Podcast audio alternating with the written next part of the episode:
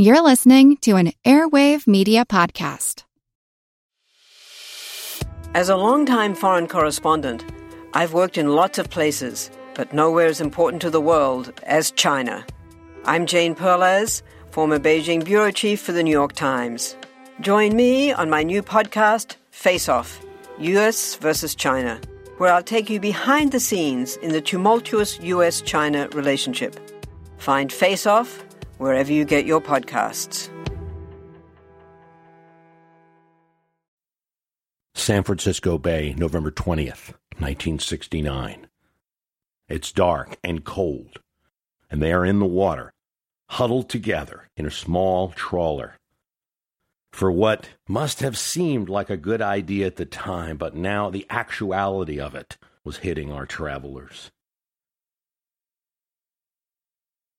That at any moment, their tiny vessel could be rammed by a giant tanker in the bay that wouldn't even see them as they were keeping all lights off so not to be detected by a Coast Guard vessel. In obvious violation of maritime navigation etiquette. Desperately, as they passed under the Golden Gate Bridge and saw the skyline of the city Coit Tower in the distance, they could not be tourists in this moment, so they had to keep their eye out for anyone watching them. salty, cold, forceful. The Pacific wind was not forgiving. And these travelers were not sailors, used to this kind of water. They were students, activists, a bartender, a Vietnam vet, a professor. A few were from Southern California and wore clothes for the beach. If it was an invading force, it was a strange one. Yet they and their vessel and several other dinghies and boats that followed did not stray from their mission. They were seeking to take land from the United States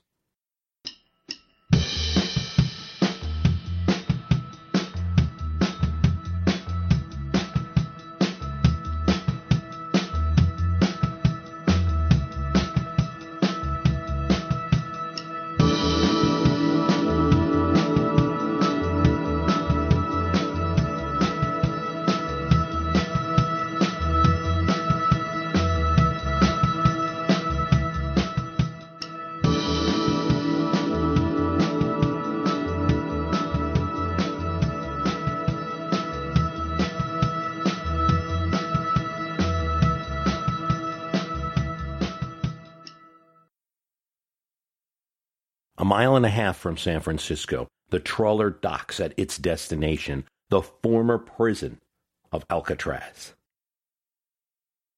And they scale over a fence, escaping civilian life for a moment to get into a prison, roaming through cold and empty cell blocks that once held names like Al Capone or the Birdman,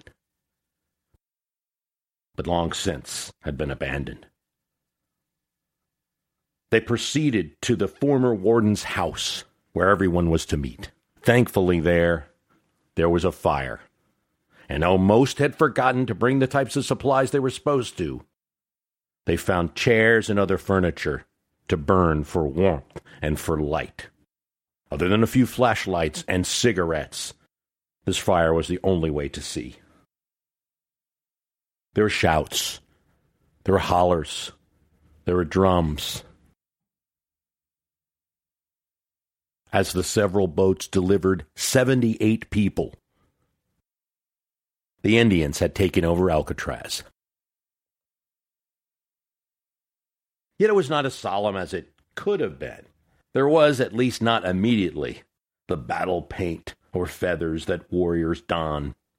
These young activists were urban. The result, really, of Truman era policies that relocated they or their parents or both off reservations with bus tickets and faulty promises of employment and health care. They experienced poverty, alcoholism, poor educational opportunities. And those that were students organized between San Francisco State, UC Berkeley, UC Santa Cruz, and a few other colleges, and they seized on a plan. there was a piece of land that the federal government was not using. And former treaties had said that if there was any land available, the federal government would give that to the Indian people. There was even a quick little protest where a group of people landed on the island, but quickly returned. It was largely forgotten. But not by them. Alcatraz was closed by the federal government in 1962 due to cost. It was not clear what was going to happen with it. There were some talks of everything from a museum, a park, a sports stadium, development. Seven years after its closing, this group had an intention to take over Alcatraz and declare it the property of all Native Americans. Yet this group, mostly students, did act like students, smoking marijuana, drinking beer, and there would be a few hiccups. Coast Guard boat immediately tried to land. One of the students, a Vietnam vet, was quick to react and got a group to block the landing. Then a helicopter tried to land on the prison yard. Alcatraz is 17 acres. That's pretty big. And we're only talking about 78 students who are, quote, occupying it. It's a lot of territory to cover. So they had to run over to the yard and prevent the helicopter from landing. No, said this Native American Vietnam vet. We're not ready for it. That was blocked as well. Temporarily, the Coast Guard decided to then blockade the island, but not attempt a landing. It was, as darkness turned to light, a moment of relief. We were free, said Luana Quitiquit, one of the activists who had been a secretary at Berkeley. There's no law here, only the laws we make for ourselves. A powwow commenced. Children played. And most importantly, reporters started covering the occupation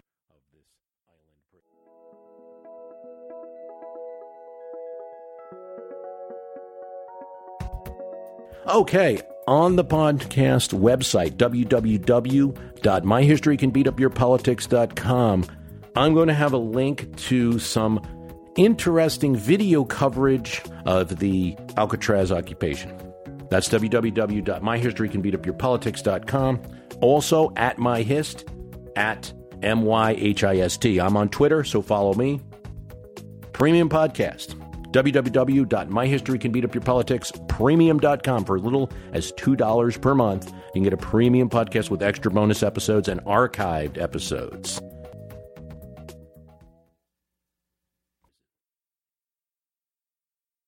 Unlike the Coast Guard, of course, the students allowed reporters on. And reporters were at Fisherman's Wharf across the bay, watching as various boats attempted to go back and forth. Coverage was constant. Indians from all over the area eventually would join for a huge Thanksgiving celebration, all covered on TV.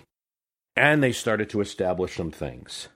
Their name, they said, were the Indians of all tribes. They represented all the tribes in America. And their spokesperson was a Mohawk named Richard Oakes, a student and also a bartender. He wore a huge button that said, We won't move. Everybody can see it. On one end of the country, you have the Statue of Liberty, and this is it's a it's the opposite. We have a true reality of liberty. These are the young people, the future leaders of the tribes, Oakes said. We might, he told a reporter, just wake up the conscience of America. Do you think you have the legal right to claim the island? And why? Well, you're talking about two different societies now. In my society, or in the Indian society, yes, we do. Can you uh, describe for me again what it is you hope to build out here on Alcatraz? Build a nation. We hope to build an example that, uh, or a, a mecca, a school where other Indians can come to.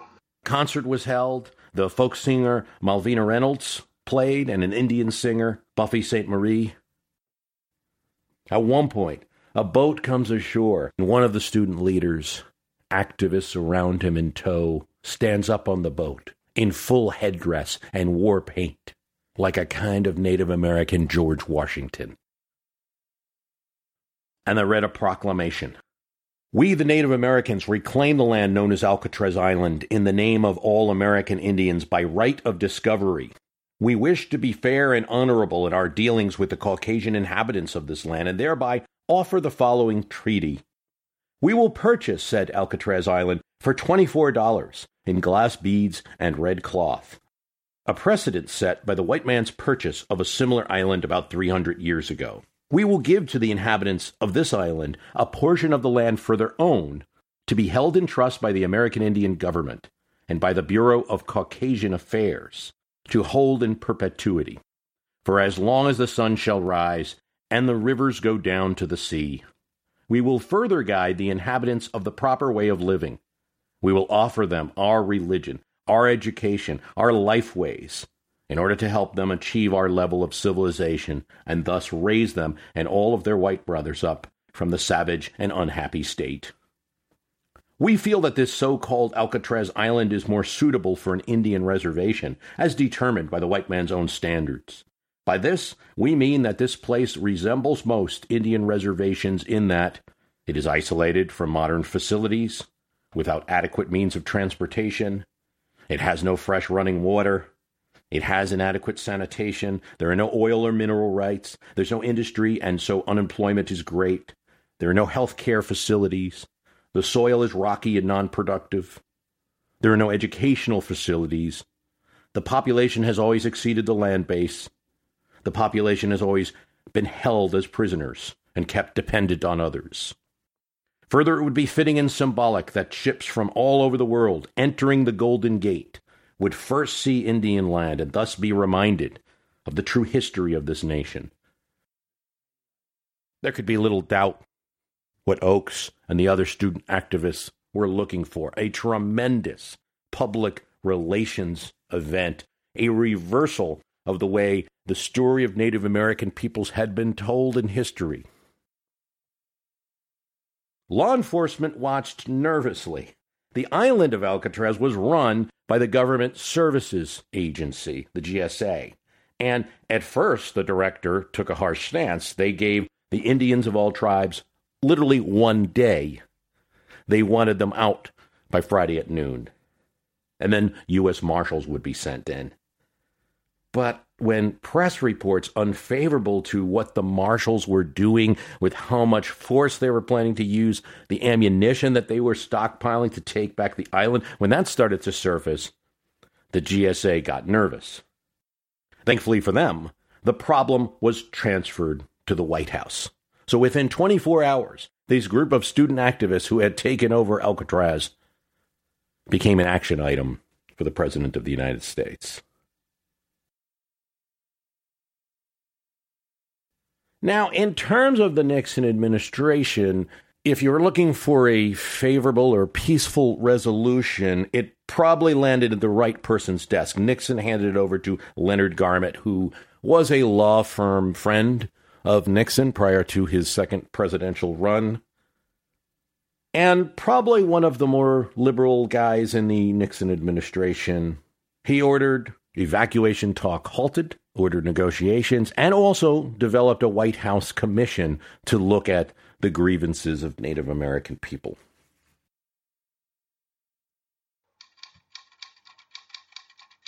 At the same time, another revolution was happening, this one with words on a typewriter.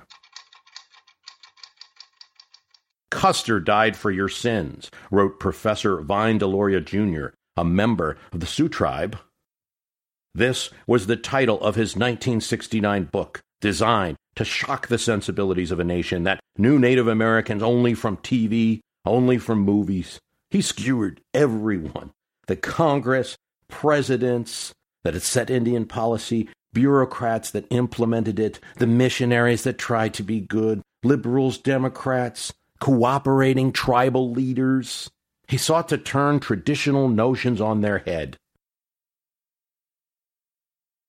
For instance, you know, you see Indians as weak, confined to reservations. But once you Americans were weak. The U.S. was weak and helpless, the settlers shivering, dying. It needed the good graces of Indians to shepherd them through the drought and blizzard, to feed them. When you know this, you'll know why every tribe in the U.S. burns with resentment. So said his book, Custer Died for Your Sins, a shocking bestseller in this year. Even anthropologists and sociologists, seemingly innocent, studying tribes, did not escape Deloria's ire.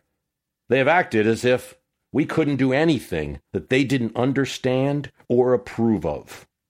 Those days are gone. He attacked what he called the Bering Strait fiction that sought to undermine claims that Indians were here first by saying they walked across the Bering Land Bridge. He attacked the Discovery Doctrine, the original court decision that said European settlers discovered the lands and therefore they owned them. By that logic, he said, the students at Alcatraz have discovered the land empty and have as much right to it as anyone else. Other common assertions were attacked. The idea that nothing can be done with the tribes is his choice of, of words for describing the people. Tribe. It's not true that nothing can be done, even if one acknowledges the power of the state. There are many options available outside of outright theft of our lands. Look at Canada. There are reservations in every province. There's coordination with local government, with acknowledged rights of those nations. He used history and identified in history the change of status in Native American peoples from tribes or nations as subjects of treaty negotiations to wards of the state after the assimilation policies of the 1890s. Nor is it true, Von said, that we must just wave our hands. Nothing can be done. It's too late. There are extant claims. You could restore hunting and fishing rights of the tribal land. You could restore land held by the government bordering tribal properties. You could restore the status of treaty relations and begin anew. These ideas are not as radical now as they were in 1969. But as Deloria moved through a variety of colleges, Western Washington University, UCLA, Colorado College, and eventually the University of Colorado, he frustrated professors who wanted the older version of history told. And he fired off more books with titles that shocked. God is Red and We Talk, You Listen new tribes, new turf. He challenged the history of assimilation, the elimination of native religions. It was, he said, a clear violation of the First Amendment. But no one did anything about that. He threw American social values at them. Americans, he said, did not behave in a Christian way to the tribes. Where the cross goes, he says, there's never life abundant.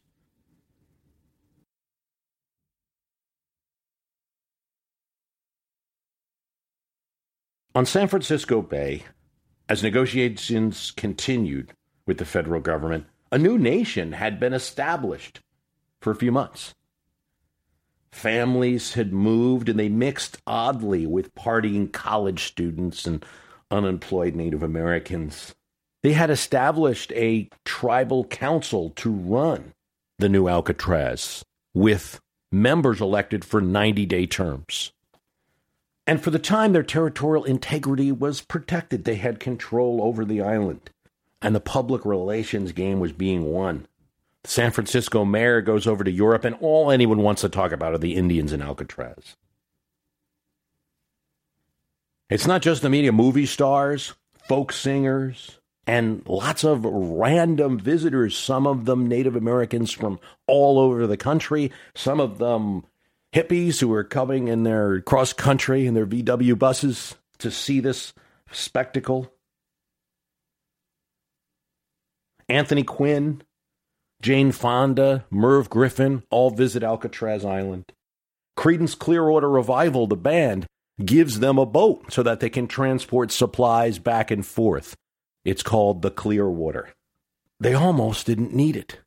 They had established fundraising operation there were people sending supplies. There were friendly traffic helicopters from the various TV stations dropping things off. At one point, all anyone living on that island, by the time 69 gets into 1970, there were piles of piles of supplies and, and food. Even though the weather was getting cold, they had plenty of blankets. They set up their own committees. There was a safety committee called the Bureau of Caucasian Affairs to patrol the island. Their hope was that Alcatraz would be turned into, at minimum, an Indian community, but also possibly a training center, vocational training center. So many people from the Truman era policies, something not widely known, that he had appointed a commissioner of Bureau of Indian Affairs that wanted to break up the reservations by encouraging people to get into the cities. It was successful in a degree that many young people came to cities, and this is Denver, Seattle, Phoenix, Los Angeles, principally Western cities. They were promised vocational education, but many didn't get it and just went to work doing menial labor. So the hope was that this would be transformed into a cultural center and, and a vocational training center and other things that could be useful to Native Americans. But there was a dark side too. Richard Oakes, one of the key student leaders, was starting to be resented by the others that were living on the island a few months into the occupation in 1970.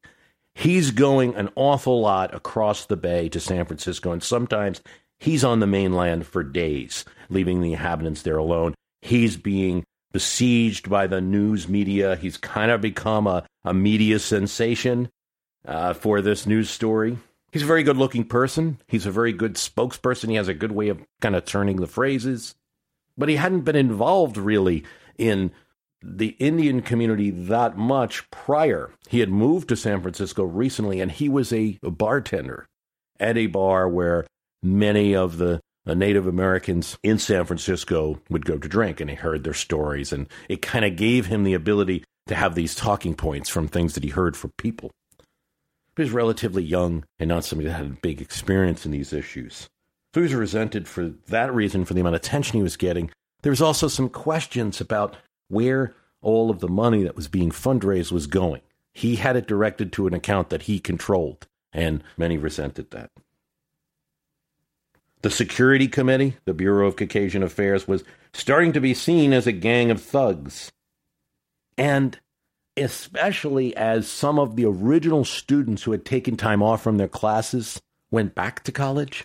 Some of the people who replaced them were unemployed Native Americans who had been hanging out in the Mission District or elsewhere and came to party and drink and maybe not had the same intentions of the original movement. Initially, there was an attempt by the tribal council to ban alcohol and drugs, but they never could stop it. Government negotiators came from the GSA, from the White House, but couldn't get anywhere. The Indians of all tribes would insist on nothing else but a deed to the island. And the White House wasn't going to support that. A little bit of the negative side starts appearing in newspapers and TV media about what's going on in the island, but it was a tragedy that really sparked the end of this Alcatraz movement. Richard Oakes' own daughter was running down a set of stairs that didn't have the proper railing and fell. And unfortunately, she was killed. This shook the island. Not only was there infighting because there was a group that thought that somebody pushed her to get back at Richard Oakes, who some people didn't like. There was some talk that there, among the people living on the island now after several months, there were some really crazy people, and it wasn't clear.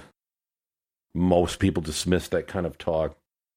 Others blamed Oakes because he was too busy hanging out with celebrities and on the mainland and not coming to the island enough and supervising his children as he should. So there was all this talk. But what it did do is paralyze Richard Oakes and his wife as spokespeople for the island and for this new community. He leaves. After this, warring factions struggled for control while food supplies became scarce. Some of the donations that had been overwhelming in the beginning. Now, as you're getting into the fifth and sixth month of the occupation, is starting to die out. And even nationally, while admiring the movement, there starts to be some criticism over whether this is the best group of people to represent the Native American cause in 1970. Even Von Deloria is critical, saying that the Indians of all tribes do not speak for the tribes. No one can speak for the tribes but they themselves. A hundred people on an island cannot. A fire breaks out, and before it's put out, it damages some of the historic buildings of Alcatraz. The student activists occupy Alcatraz for over a year. It does dwindle. By 1971, there's about six people left on the island. U.S. Marshals saying that they have to repair the lighthouse on the island, land in, take the remaining people out, and take back the island. Still, when in 1973 the island was turned into a park, they left one thing there. The graffiti that the Native American activists had put on the wall was left. And if you go to Alcatraz, you can see it. It is now a part of history and part of the park. Want to learn how you can make smarter decisions with your money? Well, I've got the podcast for you. I'm Sean Pyles, and I host NerdWallet's Smart Money Podcast. On our show, we help listeners like you make the most of your finances. I sit down with NerdWallet's team of nerds, personal finance experts in credit cards, banking, investing, and more. We answer your real-world money questions and break down the latest personal finance news. The nerds will give you the clarity you need by cutting through the clutter and misinformation in today's world of personal finance. We don't promote get rich quick schemes or hype unrealistic side hustles. Instead, we offer practical knowledge that you can apply in your everyday life. You'll learn about strategies to help you build your wealth, invest wisely, shop for financial products, and plan for major life events. And you'll walk away with the confidence you need to ensure that your money is always working as hard as you are. So turn to the nerds to answer your real world money questions and get insights that can help you make the smartest financial decisions for your life. Listen to NerdWallet's Smart Money Podcast wherever you get your podcasts.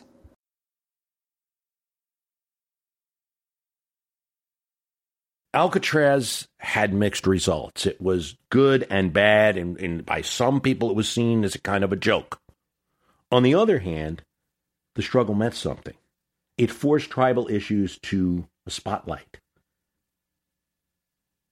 As an empty spot, it showed what an Indian could be, not in some Western movie, but in modern times, if land were granted, and if tribes were left alone.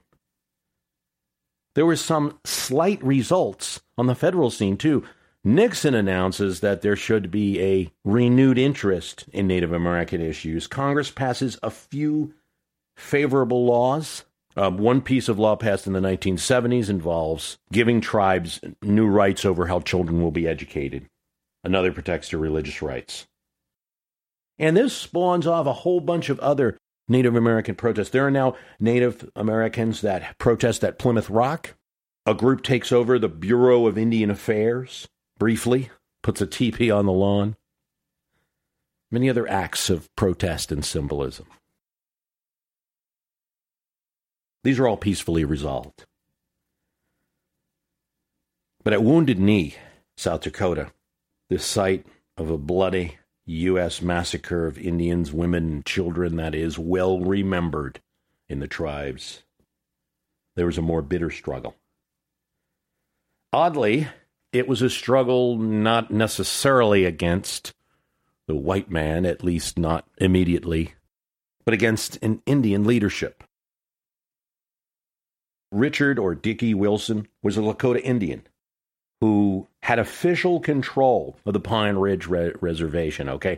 Federal law dictating who controlled reservations at this time was set up during Franklin Roosevelt's term 1934 Indian Reorganization Act.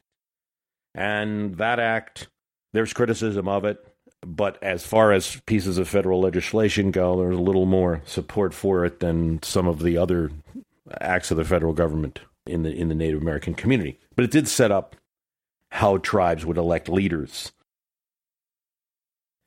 But there was still a group of traditionalists who didn't recognize the IRA or anything like that.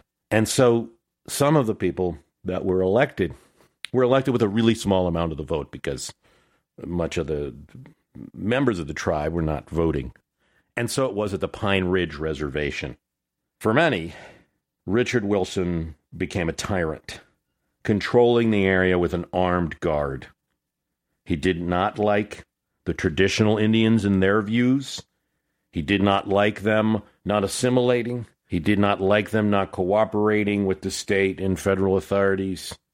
Didn't like a lot of the tribal religion. Certainly didn't like that there was a group of people that thought they had a different control structure from the tribe and not from the IRA identified tribal leader himself. And he certainly didn't like the national student movement that had taken over Alcatraz and that was now appearing in the scene in North and South Dakota as part of the American Indian Movement, or AIM.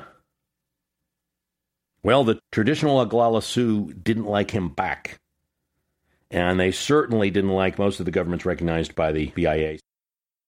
Dick Wilson was in league with the Bureau of Indian Affairs. And not only did the traditional tribal members kind of chafe at this control that Wilson was asserting. But also, the BIA was allowed into the reservation too much for them to take. There were still police and other government units operating on tribal territory. This kind of resentment was burning all over the nation at various reservations, but it was particularly strong at Pine Ridge Reservation. Wilson was a particularly bad case he doled out all of the jobs that were available, all the money collected by the reservation to his friends and family. Not only that, but he terrorized his opponents. Despite this, bravely, a civil rights council was set up, and they were able to force Wilson's impeachment. But instead of resigning, he found technicalities to ignore the decision and was protected by the BIA. He then set up shop in a bunker within the BIA building on the reservation, extra fortified, and sent out his security forces to do his bidding. Well, at the same time, AIM, the American Indian Movement, a group of student activists initially started in St. Paul, Minnesota, but active, um, active all around the country, had been working in the area, having done things in Washington, D.C. and Plymouth Rock. Now it was time to return to the source of the problem, to the actual reservations and their borders where there were issues. And one of the things that was going on, reservation had banned alcohol, so alcoholism is is is an alarming problem then and now in reservations, and members of the tribe would go across to border towns and go to the bars there. When incidents occurred, say bar fight, or just groups of settlers, groups of people from the towns would beat up Indians, there's a case where a member of the tribe was, was beaten to death and the murder was not prosecuted. So AIM goes to Custer, South Dakota, appropriate name, and insists that they get heard during in, in the court. When they're shoved, they shove back. When the police pull out nightsticks, these are not small little people. Some of the leaders of this movement are, are, are very physical. They take them from the police. They burn two police cars, damage the courtroom, and burn down a Chamber of Commerce building.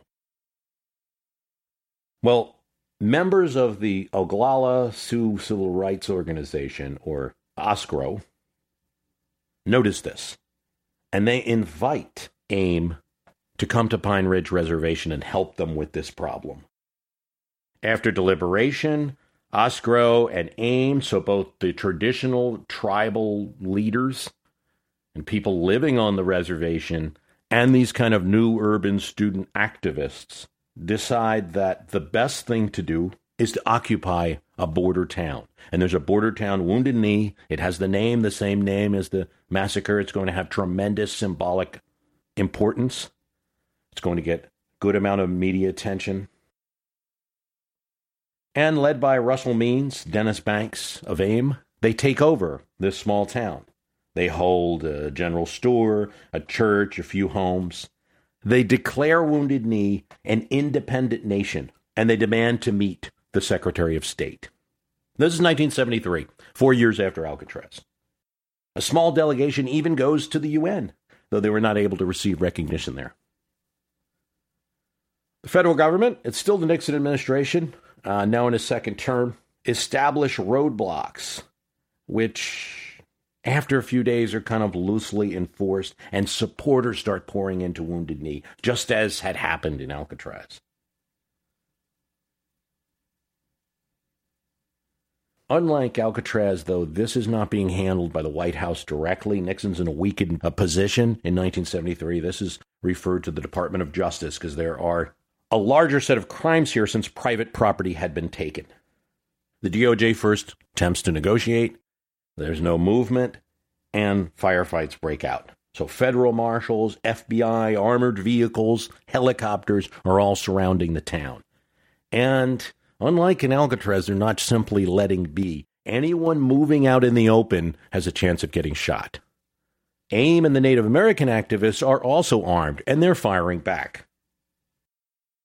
Wounded Knee goes on for three months. There's a lot of media attention. Uh, just like in Alcatraz, there are people who are renting planes to help try to supply them. There's a fellow who comes all the way from North Carolina with his pregnant wife. He's a Native American and finally sees an opportunity to make a stand. He gets through the barricades, enters the church where a lot of the members are, are held up, and sadly, less than a few hours after he comes all the way from the North Carolina, he's shot in the head. A U.S. Marshal is also paralyzed during the firefight. This is getting national attention, and one of the big moments is Marlon Brando is set to receive an Academy Award, and instead, he doesn't show up. And he sends a Native American actress who complains about the lack of Native Americans in Hollywood movies, talks about the events of Wounded Knee, and says that he'll be refusing to receive the award. There are uh, movie stars and, and celebrities who want to come to Wounded Knee, but this is a much more dangerous situation, and it's they're not able to get in. So after three months, the traditional tribal council suffers a loss when one of their members, Buddy Lamont, lived on the reservation forever, was shot by federal forces. Tribal council decides to end the standoff. And they simply walk through the federal lines. They're not shot once they give up. Sadly, persecution does not stop. Dick Wilson and his forces on the Pine Ridge Reservation take revenge. And there are some 60 opponents of his tribal government that in the next three years are killed. Not only that, Russell Means and Dennis Banks, two of the AIM activists, are sued for conspiracy and assault. And AIM itself is targeted with lawsuits from the federal government and prosecuted criminally. Hi, it's Bruce. Listen, we all know the news headlines are full of wild stories, like how the world is tipping towards authoritarianism, all while somehow simultaneously freezing, flooding, and on fire. It's a lot to take in. But what if, instead of being on the brink of disaster, we're actually on the cusp of a better world? If I've got your attention, then I highly recommend tuning to a podcast that offers a weekly dose of optimistic ideas from smart people. What Could Go Right is the acclaimed news podcast from the Progress Network. Zachary Karabell, and Emma Varvaloucas dive into the biggest news and most pressing topics of our time, from climate change to politics, and make the case for a brighter future. Season 5 features fascinating guests like democracy scholar Yascha Mounk on the hidden perils of identity politics. And NPR anchor Steve Inskeep about the importance of talking to people who differ from you and what Abe Lincoln learned from those conversations that helped him unify the country. It's time to ditch the doom scrolling polarization and start focusing on some of the things going right. So check out what could go right wherever you listen to podcasts.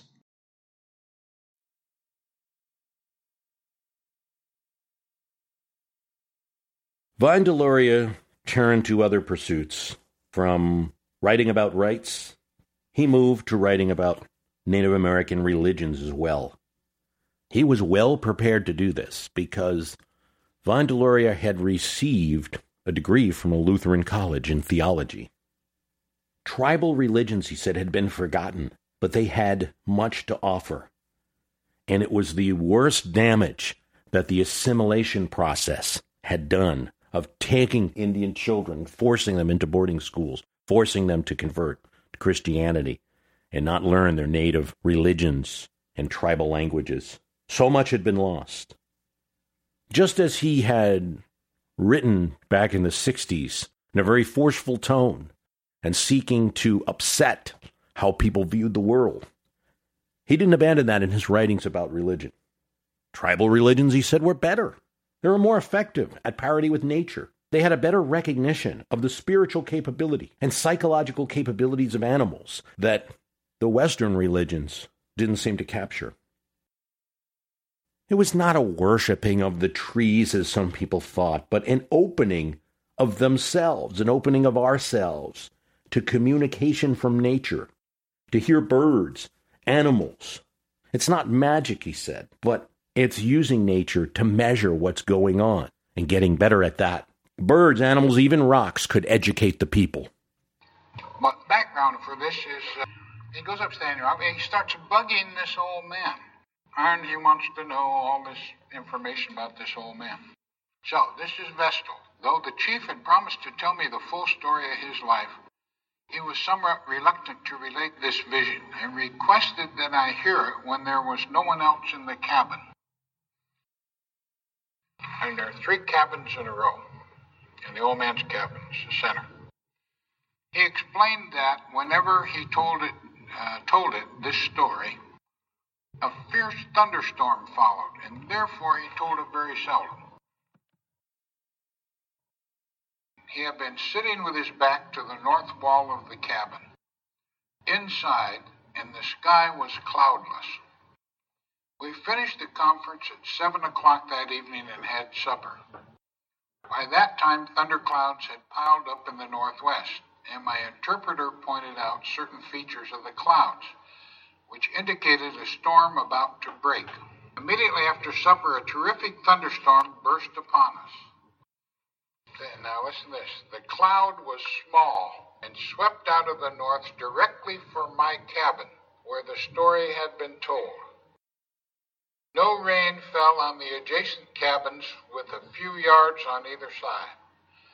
And the wind was so strong I had to move my car to keep it from rolling off the bluff.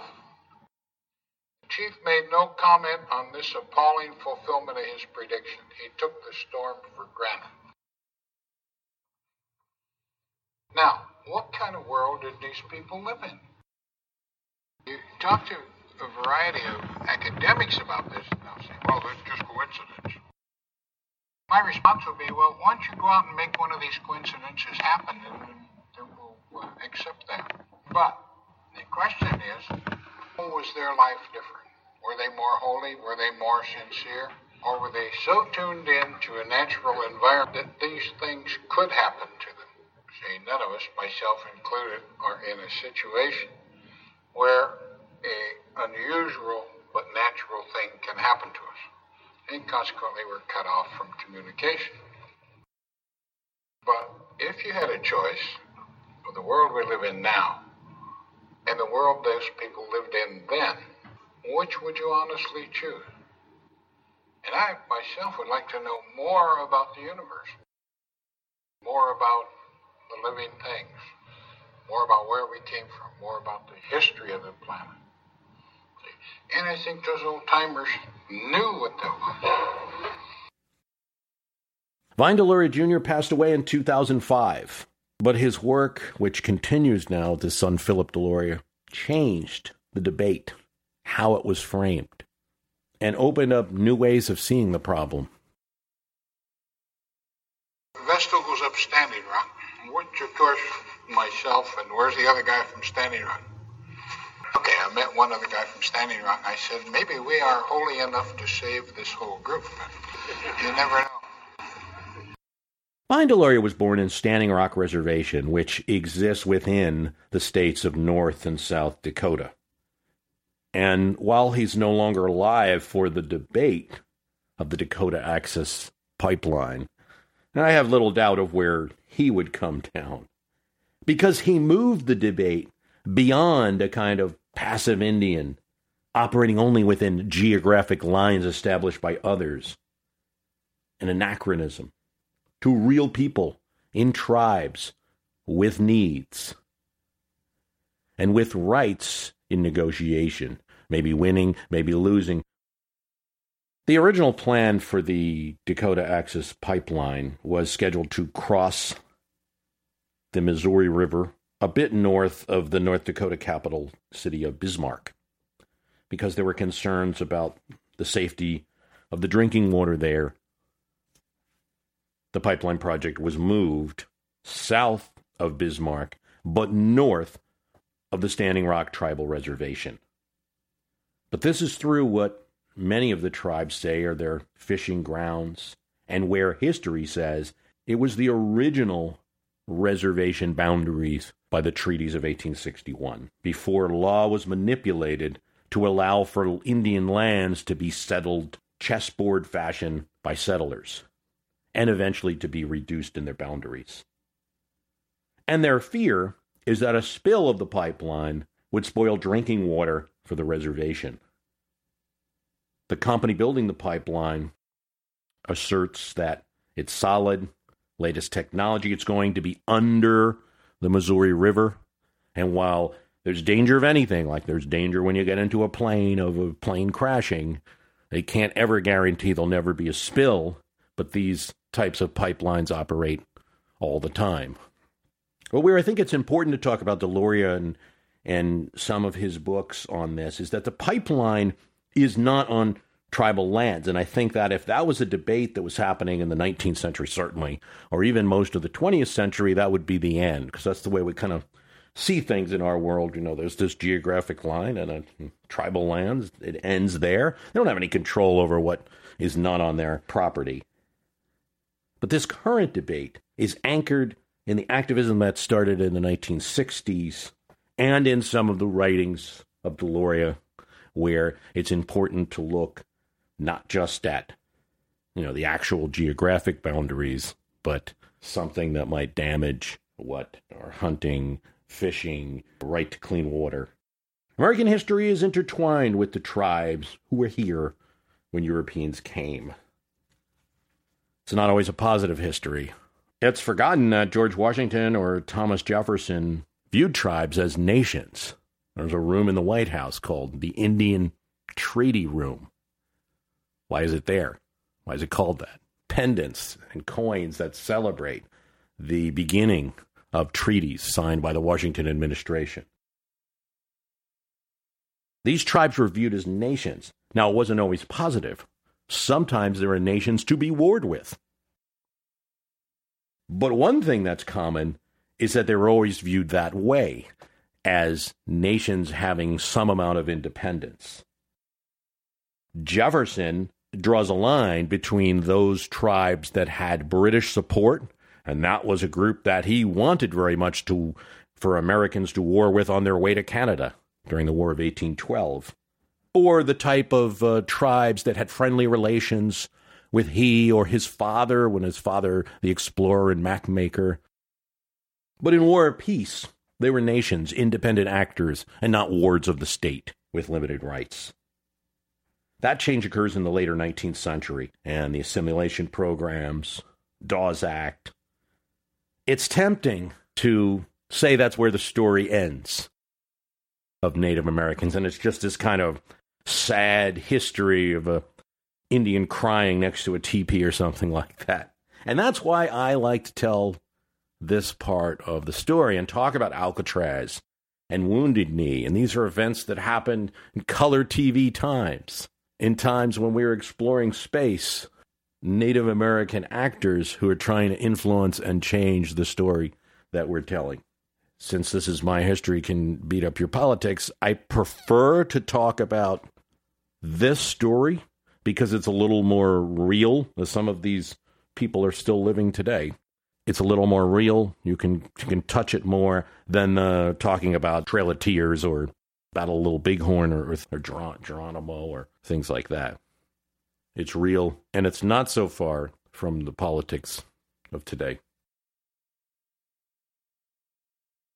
I want to thank you for listening. The website is www.myhistorycanbeatupyourpolitics.com. Now, at the premium site there, a premium podcast, got a couple of things. One is I discuss with uh, Chris Novembrino of Don't Worry About the Government podcast. Have a really long discussion that we conducted in the Super Bowl about football and politics a little bit, using football metaphors in politics, but also about the Trump administration in its first few days. Some interesting talk there. Not only that, you heard recently my interview with John Avlon about Washington's farewell address. Was very excited to do that on the premium podcast. I go into more about Washington's farewell address and hammering on some of the points that John made because I, I think the conversation was good but fast. And I think some of it could be developed more. Really giving you a sense of how to use Washington in the politics of today, how to use Washington in political debates properly. That's on the premium podcast. www.myhistorycanbeatupyourpoliticspremium.com. Thanks for all those who have subscribed. We all know how important it is to keep your eye on the money, and not just your own. Stay on top of the latest financial and market news with Yahoo Finance, a podcast that releases new episodes almost every day. You'll hear a brief overview of the biggest news in the financial world, all in three minutes or less, right after markets close. Check out Yahoo Finance wherever you get your podcasts. That's Yahoo Finance wherever you get your podcasts.